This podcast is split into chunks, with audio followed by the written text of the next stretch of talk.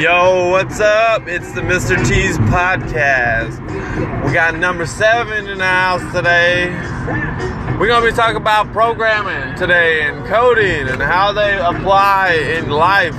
Why you should focus on them every day. Maybe even write them down so that you can look at them before you start your day and know that you are programming yourself every day.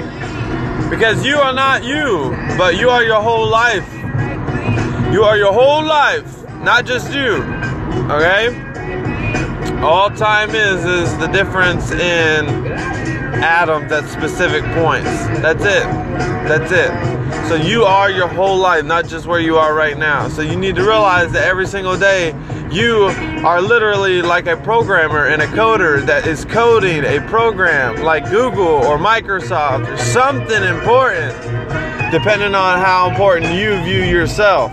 Okay? Because it's all about programming. You're either programming yourself to be a dumbass, or you're programming yourself to be a smartass. Program yourself to be confident. Program yourself to be amazingly, wonderfully beautiful. Convince yourself that you're this person. Love yourself. Okay? Wake up every morning. Do things that make you uncomfortable. You know why? Why should you do things that make you uncomfortable?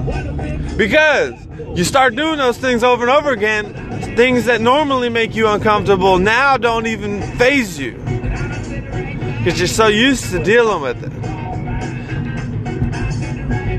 You know what I mean? Things are going to happen in your life. You can make yourself realize things beforehand, before those things happen, so you can avert them, divert them, or, you know, choose a different path. You have power in this world. You are part of this world. You share an intimate relationship with this world. Why don't you program yourself with everything that you love about this world? You know what I mean?